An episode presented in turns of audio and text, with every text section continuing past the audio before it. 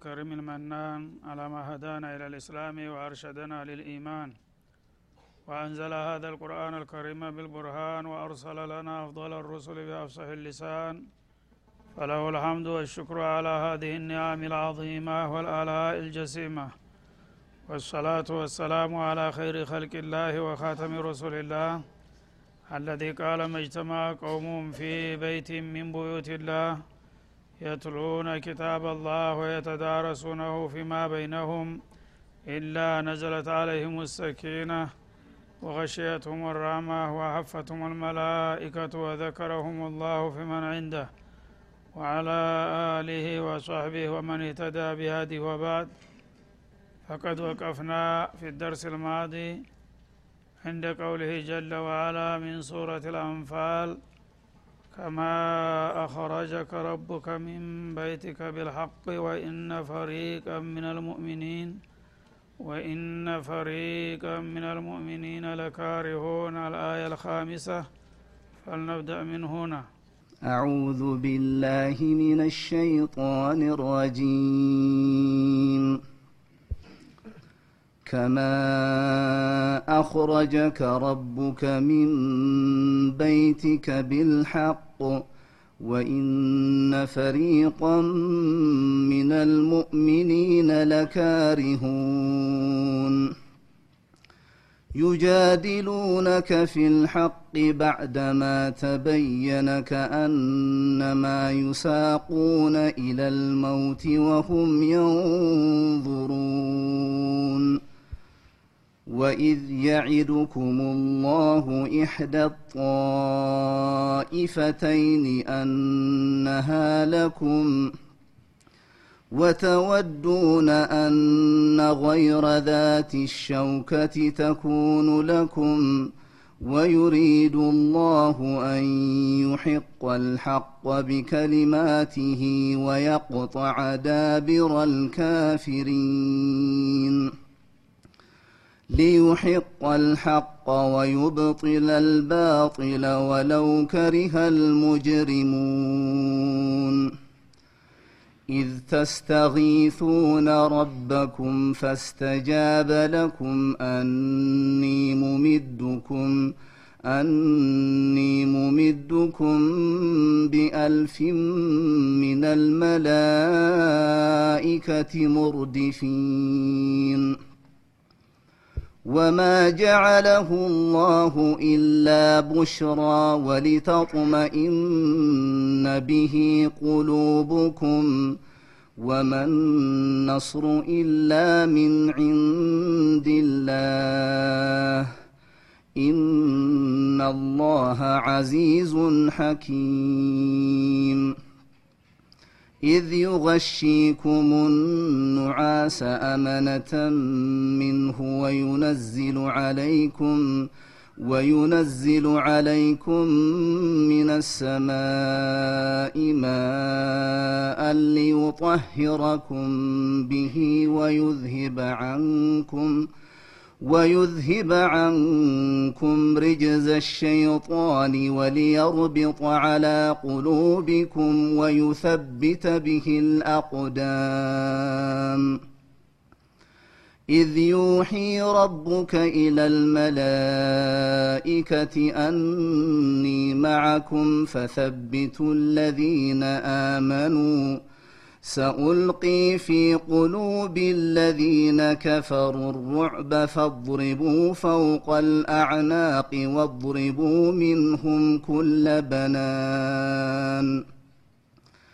ذلك بأنهم شاقوا الله ورسوله ومن يشاقق الله ورسوله فإن الله شديد العقاب. ذلكم فذوقوه وأن للكافرين عذاب النار. يا أيها الذين لقيتم الذين كفروا زحفا فلا تولوهم الأدبار ومن يولهم يومئذ دبره الا متحرفا لقتال أو متحيزا إلى فئه أو متحيزا إلى فئة فقد باء بغضب من الله ومأواه جهنم وبئس المصير. فلم تقتلوهم ولكن الله قتلهم وما رميت اذ رميت ولكن الله رمى وليبلي المؤمنين منه بلاء حسنا ان الله سميع عليم ذلكم وان الله موهن كيد الكافرين إن تستفتحوا فقد جاءكم الفتح وإن تنتهوا فهو خير لكم وإن تعودوا نعد ولن تغني عنكم فئتكم شيئا ولو كثرت وأن الله مع المؤمنين. يا ايها الذين امنوا اطيعوا الله ورسوله ولا تولوا عنه وأنتم تسمعون ولا تكونوا كالذين قالوا سمعنا وهم لا يسمعون أعوذ بالله السميع العليم من الشيطان الرجيم. ባለፉት ቀዳሚ አያቶች ስለ አዲሱ ሱራ አላህ ስብሓናሁ ወተአላ ባስቀመጠው መግቢያ በአንድ ወቅት አጋጥሟቸው የነበሩትን ጊዜያዊ አለመግባባትና ችግር ለመፍታት የስአሉነከ አኒል አንፋል በማለት ጀምሮ ነበረ። ሰው ሲባል የፈለገውን ያህል ትልቅ ቢሆንም ዝሮ ዝሮ የሰውነት ባህሪ አያጣውምና በግል ጥቅም ዙሪያ የራሱን ጥቅም ለማስከበር ሲል ቅደም ተከተል መሆኑ የማይቀር ነገር ነው። በዛ አጋጣሚ በበድር ዘመቻ በተገኘው የምርኮ ገንዘብ የተለያዩ ቡድኖች ነበሩ። አንደኛ ፊታውራሪ ጦርነቱን በቀጥታ የተጋፈጠው ሌላኛው ከጀርባ ነቢዩን አለህ ሰላቱ ወሰላም በመጠበቅ ላይ የተሰማራው ሌላው በቀኝ በኩል አንድ ክንፍ ሆኖ በተጠባባቂነት የተመደበውና በግራ በኩልም እንደዛው። እነዚህ ክፍሎች በዚህ ተደራጅተው ስራቸውን በሚጀምሩበት ጊዜ የመጀመሪያው ግንባር ቀደም የነበረው ፊታውራሪ ጦር ውጊያውን ሲጀምር ቀናቸው ተሳካላቸውና ወደ አሁኑ ድል ተበሰረ ማለት ነው በተፈጠረው ጊዜያዊ አለመግባባት ግንኙነታቸው እንዳይሻክር ጥሩ ጠባቂ ስላላቸው ቀድሞ አላህ ስብሓናሁ ወተአላ ይሄ አሁን ያላችሁበት ሁኔታ ጥሩ አይደለምና በዚህ ዙሪያ እንደዚህ መቋሰል አይገባችሁም በማለት ወደ አረማቸውና መከራቸው። ፈተቁላህ አላህን ፍሩና ወአስሊሑ ዛተ በይኒኩም። በመካከላችሁ ያለውን ሽክረት አስተካክሉ አላቸው። ደግነቱ ቅኖች ናቸውና ወደ አሁኑ ምክሩን ተቀብለው በስራ ላይ አዋሉት። ያነ አላህ ስብሓናሁ ወተአላ የተመኙትን መልካም ውጤት ሰጣቸው። ከዛ አያይዞ ሁልጊዜ ሰው ያው የስብና ባህሪው ይስበዋል ወደ ኋላ ወደ መሬት ይወዝፈዋል። የተለያዩ ግላዊና ጊዜያዊ ጥቅሞች ያታልሉታል ወይም ደግሞ ያልሆኑ ስጋቶች ተጫና ያሳድሩበታል። ያነ ሳያስበውና ሳይፈልገው ከመስመር ሊወጣ ይችላል ማለት ነው። በመሆኑም የዛ ጊዜ ኢማንን ሙራጃአ ማድረግ ይበጃል። እምነትህን ሁልጊዜ መዘንጋት የለብህም። ሙካለፋ ባበዛ ቁጥር ኢማንህ እየተሸረሸረና እየደከመ ይሄድና እስከ መሞት ሊደርስ ይችላል ማለት ነው ያ እንዳይሆን ኢማናቸውን ሙራጃ እንዳረጉ ጠቆማቸው። ኢነማ ልሙእሚኑን ኢንኩንቱም ሙእሚኒን አማኞች ከሆናችሁ ይሄ የተሰጣችሁን መመሪያና ምክር ተቀብላችሁ በስራ ላይ ማዋል አለባችሁ በማለት ኢማን የሚባለው ነገር በአይን የሚታይ ነገር አይደለም። ግን አሻራው ውጤቱ ይታያል። ትክክለኛ ኢማን መኖርና አለመኖሩ አንድ ሰው የሚመዘነው በቃላትና በስም ሳይሆን በተግባርና በእንቅስቃሴ በስሜት መሆኑን ለመጠቆም ኢነማ ልሙእሚኑን ትክክለኛ አማኞች ማለት አለዚነ እነዚያ ናቸው። ኢዛ ذኪረ አላህ አላህ ጌታቸው በሚወሳ ጊዜ ወጅለት ቁሉቡሁም ልቦቻቸው የሚፈሩ ይላል። እንግዲህ አንድ ሙእሚን የሆነ ሰው ያልሆነ ሙካለፋ በሚያደረግበት ጊዜ እተቂላህ ያ አብደላህ ሲባል ወዳውኑ ደንገጥ ብሎ መመለስና ራሱን መገምገም ይኖርበታል እና እተቂላህን እንደ ስዳብ የሚቆጥሩ ሰዎች ግን ያው ሰይጣን ይጫወትባቸዋል ማለት ነው። ተቂላህ ሲል አንድ ሰው ሰውነቱ ሊሰማው ይገባል። አንድ ነገር ታላጠፋ ይህን ቃል ማንም ሰው አይሰነዝርበትም። የአላህን ቃል የአላህን ስም በሚሰሙ ጊዜ የሚደነግጡ ወኢዛ ቱልየት አለህም አያቱህ እንዲሁም ደግሞ በመውዒዟ ዙሪያ የወረዱትን የአላህን አንቀጾች ሲነበቡላቸው ዛደትሁም ኢማና ኢማናቸው የሚጨምርላቸው የሆኑ ናቸው። ትክክለኛ አማኞች ማለት ይላል። የሰማውን እየሰማ ያው የለመድነው ነው እያለ ጆሮ ያባልበስ እያለ የሚሄድ ከሆነ ይሄ ያው ባህላዊ ሙስሊም ነው እንጂ ትክክለኛ ሙእሚን ሊሆን አይችልም ማለት ነው። ወአላ ረቢህም የተወከሉን እንደገና ደግሞ በማንኛውም ነገር በጌታቸው ብቻ የሚመኩ ናቸው።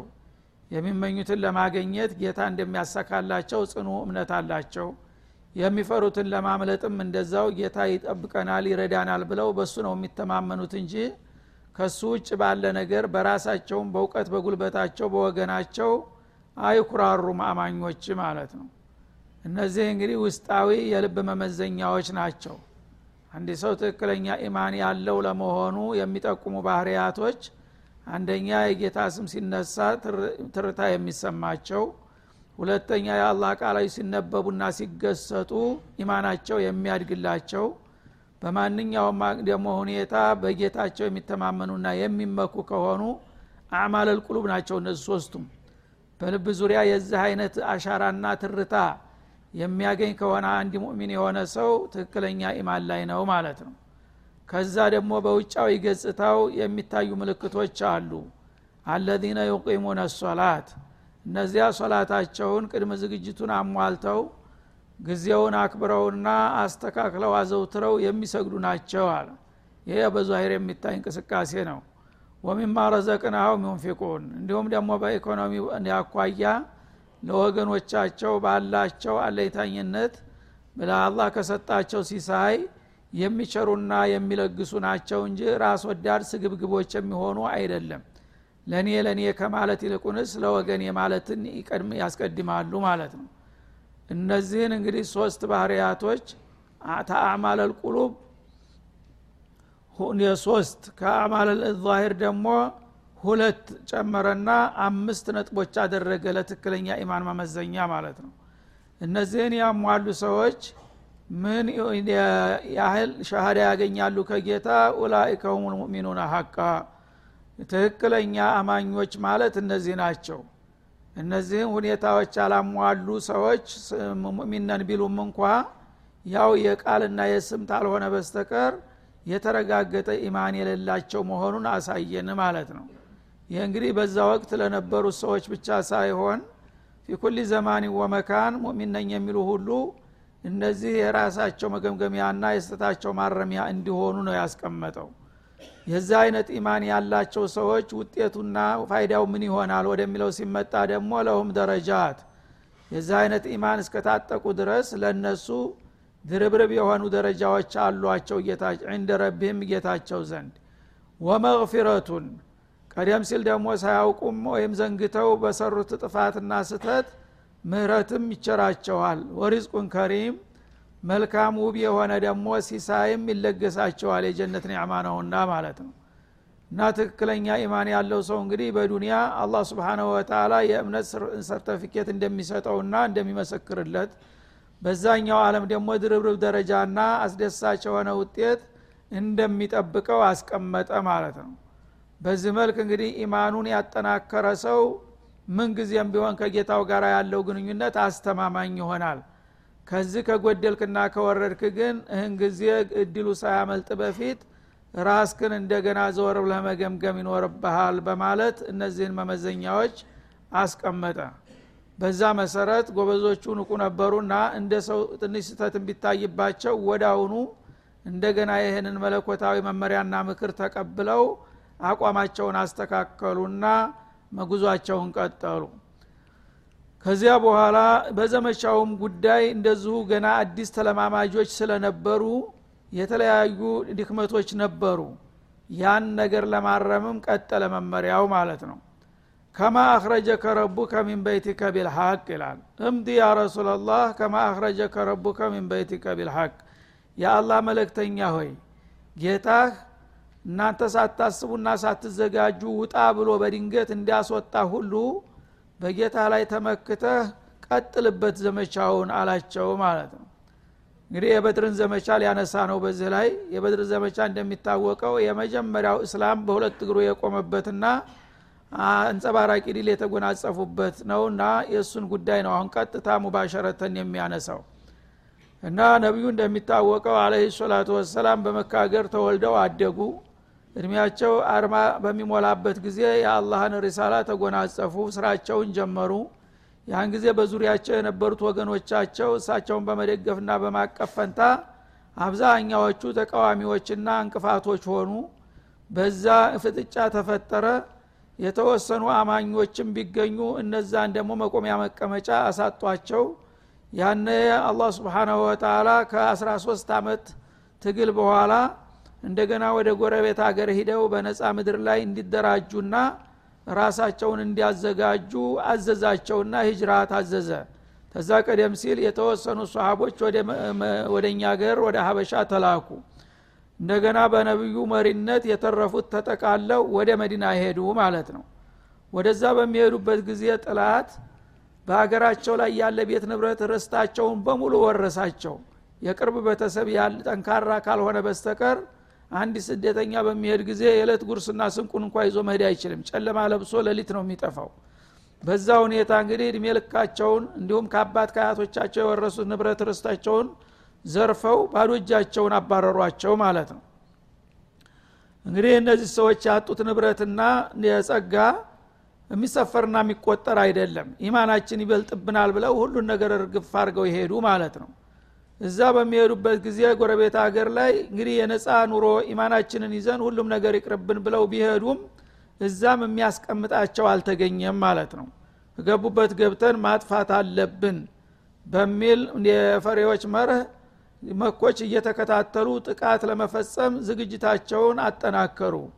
ያነ አላህ ስብሓናሁ ወተላ ኡዚነ ሊለዚነ ዩቃተሉነ ቢአነሁም ظሊሙ ወኢና አላ ነስሪህም ለቀዲር። ከዛ በፊት ለአስራ አምስት ዓመታት ያህል እስቢሩ ወሷቢሩ ታገሱ እናንተ በዚህ በሌላ አቅማችሁ የወታደራዊ ፍጥጫ ውስጥ ብትገቡ ታልቃላችሁ። ወቅቱ ሲደርስ እነግራችኋለሁኝ እያለ ይከመክማቸው ነበረ ማለት ነው።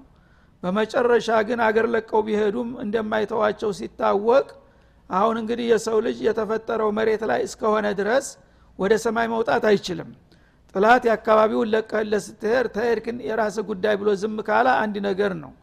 ገባህበት ገብተህ ምስራቅም ሆነ ምዕራብ አጠፋሃለህ የሚል ከሆነ ግን ዝሮ ከመመከት ሌላ አማራጭ አይኖርም ማለት ነው። በዛ መሰረት አላህ ስብሓናሁ ወተላ ለመጀመሪያ ጊዜ በሱረቱ ልሐጅ ላይ ያለችውን የፍቃድ አያ አወረደላቸው። ካሁን በኋላ ባላ አቅማችሁ ለመታገል ከፈለጋችሁ ተፈቀደላችሁ ፍቃዱም ደግሞ ባዶ ፍቃድ ሳይሆን እኔም አለሁበት ደግፋችኋለሁ። ወኢናላህ አላ ነስሪህም ለቀዲር። ባለች አቅማችሁ ተሞከራችሁና ከጀመራችሁ አላህ ደግሞ እናንተን ለመርዳት ዝግጁና ቻይ ነው በማለት ፍቃድና ድጋፉን ሰጣቸው ማለት ነው። በዛ መሰረት መኮች እንግዲህ ያለ የሌለ ኃይላቸውን ሁሉ እያጠናከሩ የጎረቤት ሀገርን ሁሉ እያስተባበሩ ለአንዴና ለመጨረሻ ጊዜ እነሱን ተምድርገጥ ለማጥፋት በዝግጅት ላይ ነበሩ ማለት ነው። ይህ ጊዜ አላህ ፍቃድ ሰጣቸው። ፍቃድን በሚሰጣቸው ጊዜ ምንም አቅማቸው ደካማ ቢሆንም አላህ እንደሚደግፋቸው ተስፋ ቃል ስለሰጣቸው ተነቃቁ። በዛ ሁኔታ ላይ እያለ መኮች ያው በሱረቱ ቁረሽ እንደተጠቀሰው በአመት ሁለት የንግድ ጉዞዎች አሏቸው። አንዱ ወደ ሻም ሀገር ሁለተኛው ወደ የመን ሀገር ወደ ደቡብና ወደ ሰሜን ንግዳዊ እንቅስቃሴ ያላቸው መውሲም ነው። በዚህ ጊዜ እንግዲህ በስድስት ወር ወደ የመን በስድስት ወር ወደ ሻም ከሄዱ ለአመት በቂ ገቢያቸውን ይዘው ይመጣሉ ማለት ነው። በዛ መሰረት ሲራራ ነጋዴ ይባላል። በጋራ ነው ተሰባስቦ የሀገሪቱ ገንዘብ የነጋዴዎች ገንዘብ በሙሉ ተሰብስቦ አለቃ እንደ ለጅና ነገር ይቋቋምና አለቃ ይሾምለትና ሲራራ ነጋዴ ይባላል። በብዙ መቶ የሚቆጠሩ አጋሰሶችና ግመሎች ሸቀጥ ተጭነው ይንቀሳቀሳሉ ማለት ነው። በዛ መሰረት በተለመደው ወደ ሻም ሀገር ጉዞ በወቅቱ በሚደርስበት ጊዜ መኮች አለ የሌለ ሸቀጣቸውን አሰባስበውና አስተባብረው የተወሰነ ልምድ ያለው ቡድን ሰይመው በአቡ ሱፊያን መሪነት ወደ ሻም ሀገር ይልካሉ ሸቀጣቸውን ማለት ነው። ያንን በሚሰሙ ጊዜ ያው ተመዲና ተነስተው ወደ ሻም ሲሄዱ ተመካ ተነስተው ወደ ሻም በሚጓዙበት ጊዜ በመዲና ነው መንገዱ። በመዲና በኩል እንደሚያልፉ ሲያውቁ ነቢዩ አለ ሰላቱ ወሰላም መረጃ ደረሳቸው ማለት ነው። በዛ መሰረት እነዚህ ሰዎች በብዙ ሺህ የሚቆጠር ገንዘብ ሸቀጥ ጭነው ወደ ሻም እንደሄዱ ሲያውቁ የሚመለሱበትንም ሰዓት ያውቁታል። ምን ያህል ጊዜ እንደሚፈጅባቸው። ወትሮም እነሱ ሲሳተፉ ነበረና። ያነ እነዚህ ሰዎች ቤት ንብረታችንን ርስታችንን ዘርፈው ቆይተዋል። እኛ እዚህ ምላስ የሚቀመሳተው ብዙዎቹ መጠለያ አልነበራቸውም። በዳስ ሜዳ ላይ ነበር የሚወድቁት። እኛ እንደዚህ ሁነን ቤት ንብረታችን ተወርሶ መቀጠል አንችልም። ሀገራቸው ድረስ ሂደን እንኳን እነሱ መዋጋትና እንትን ማለት ባንችል አሁን ይሄ በንግድ መልክ የተላከውን ሸቀጥ በእኛ ላይ በሚተላለፍበት ጊዜ በመካከል ይህን የተወሰነ የነጋዴ ቡድን መተን መቆጣጠር መቻል አለብን የሚል ብላን ወጣ ማለት ነው በነቢዩ አለ ሰላቱ ወሰላም። በዛ መሰረት ባላሰቡት ፍጥነት ደግሞ ተመልሰው መጡ ተሻም ሀገር ማለት ነው። በሚመጡ ጊዜ ነቢዩ አለ ሰላቱ ወሰላም ጊዜው በቂ አልነበረምና ሁሉንም ሰሃባ ለማስተባበር በአስቸኳይ በአጠገባቸው የተገኙትን የተለያየው በንግድ ስራው በእርሻ ስራው ተበታትኗል። ግን በአጋጣሚ ከተማ አካባቢ የተገኙት 313 ግለሰቦች ብቻ ነበሩ። እነዛን ሰዎች ይዘው እንውጣና ናቡ ሱፊያን በዚህ ስለሚያልፉ በአቅራቢያ እነሱን የአላህ ስብሓንሁ ወተላ የጫኑትን ሸቀጥ ሊሰጠንና ትንሽ መቋቋሚያ የተወሰደብን ንብረት እንኳ በሙሉ ባይተካ በተወሰነ ደረጃ ድጎማ ሊሆነን ይችላል በማለት አስተባበሯቸው። በዛ መሰረት እሺ ብለው የተገኙት ተከተሏቸውና ወጡ ማለት ነው። በሚወጡ ጊዜ አቡ ሱፊያን ደግሞ በጣም ቆቅ ነበረ ብልጣ ብልጥ ነበርና ጥርጣሬ ነበረ ወትሮ ሆኖ። እነዚህ ሰዎች በአጋጣሚ በዛ አካባቢ ስናልፍ ሊያደናቅፉን ይችላሉ ሊያጠቁን ይችላሉ የሚል ስጋት ስለነበረው ሰላዎችን አስቀድሞ ልኮ ነበር በአካባቢው ማለት ነው። በዛ በአካባቢ የመጡ ሰላዎች መረጃ ሰበሰቡና እንደወጡ ደረሱባቸው ማለት ነው። ወዳው ሂደው ነገሩት። እና በዛ አካባቢ በርከት ያሉ ግመሎች እንዳለፉ አሸዋው አሻራ ያሳያል። የግበል መጠጥ ትኩስ መጠጦችም አግኝተናል። እንደገና ከዛም ተላላፊ መንገደኞች ሙሐመድ የተወሰነ ቡድን ይዞ በዚህ በኩል ሲያልፍ አይተናል የሚል መረጃ አግኝተናል ብለው ሰጧቸው። ይህ ጊዜ እሱ በጣም ልምድ ስለነበረው ቀልጣፋ ነውና አሁኑ አንድ ኃይለኛ ፈረሰኛ ሰው መርጦ ከመካከላቸው ዶምዶም ብኑ አምር ልፋሪ የሚባል በደዊ ነበር። በጣም የታወቀ ፈረሰኛ ነው። የሳምንትን መንገድ በሁለት ቀን የሚጨርስ ፈረሰኛ ነበረ እሱን ቀጠረና በጥሩ ገንዘብ ወደ መካ ላከው። ሂድና መኮችን ሸቀጣችሁ እየተዘረፈ ነውና ቶሎ ድረሱልኝ ብለ ለናቡጀል መርዶ ንገር ብሎ ላከው። ሌት ተቀን ብሎ በሁለት ቀን መካ ደረሰ ማለት ነው ወደ አሁኑ አወጀ። ጨርቁን አውልቆ እያውለበለበ እንደብድ በቃ ንብረታችሁ አለቀለት መሐመድ ዘረፈው ብሎ ሲጮህ አቡጀል ደግሞ ክተት አወጀ ከመካ ማለት ነው። እና አንድ ወንድ ልጅ እንዳይቀር ተከተሉኝ ወጥቻለሁኝ በማለት ያለ የሌለ ኃይሉን አስታጥቆ እያቅራራ ወጣ አቡጀል በዛ ጊዜ እንግዲህ ነቢዩ አለህ ሰላቱ ወሰላም መንገዱን የት ቦታ ላይ እንደሚያልፉ ያውቁ ነበርና በድር በምትባለው ሸለቆ አካባቢ ሂደው ደፍጠዋል ማን ነው ሸለቆ ውስጥ? በዛ በተጠበቀው መንገድ ተውና እነሱ ስለተጠራጠሩ መንገድ ሰብረው እንደገና ወደ ቀይ ባህር በመታጠፍ ባልታሰበ አቅጣጫ አመለጡና አቡ ማለት ነው። ያነ እነሱ እንዳመለጡ ወደ አሁኑ ወህይ መጥቶ ነገራቸው። ነጋዶቹን እንኳን አላገኛችኋቸውም ግን ሌላ እንግዳ እየመጣላችሁ ነው ተባሉ ማለት ነው። ያልተጠበቀ ዱብዳ። ነጋዴዎቹ እንግዲህ ጥቂት ሰዎች ናቸው ትጥቅም የዛን ያህል ነው ለከላከሉ አይችሉም እና እነዚህ አመለጡ ሲሳይ ይገኛል የተባለው ነገር ግን ስታፍንጫው የታጠቀ የበቃ የነቃ ወታደር ተመካ ክተት ታውጆ ወደዚህ እየተመመ ነውና እነዛኞቹን ለመቀበል ተዘጋጁ እንጂ እኒህኞቹ አምልጠዋል ተባለ ማለት ነው። ያን ጊዜ ሰው ናቸውና ሶሃቦች ተደናገጡ። አንደኛ ቁጥራቸው ጥቂት ነው። ዝግጅትም የለም። በቂ መሳሪያም አልነበረም። ያው ነጋዴዎች ከሆኑ ምንም ችግር የለም በሚል ነው በቀላሉ የተወጣው ማለት ነው። አሁን ግን ነጋዴዎቹ አምልጠው ጦረኞቹ መጡ በሚባልበት ጊዜ እኔ አላሰብ ነው እንዲህ አይነት ጦርነት ውስጥ እንዴት ይዘህን ትገባለህ? መጀመሪያ እኮ እኛ ሸቀጥ እንዘርፋለን ብለን ነው የወጣ ነው እንጂ እንዲህ አይነት ችግር እንደሚመጣ አላሰብንም ነበረ። በማለት ማመንታት ጀመሩ የተወሰኑት ማለት ነው። ያው ቀውይ የሆኑት የፈለገ ይሆን አላህ አውጥቶናል እንግዲህ የመጣውን መቀበል ነው ሲሉ አብዛኛዎቹ ግን የመፍራት ምልክት ታየባቸው ማለት ነው ይህን ሁኔታ ነው አሁን ሊያነሳው የጀመረውና ያው በሚቀጥለው እንመለስበታለን። ወሰለ ላሁ ወሰለማ አለ ነቢይ ወላሊቃ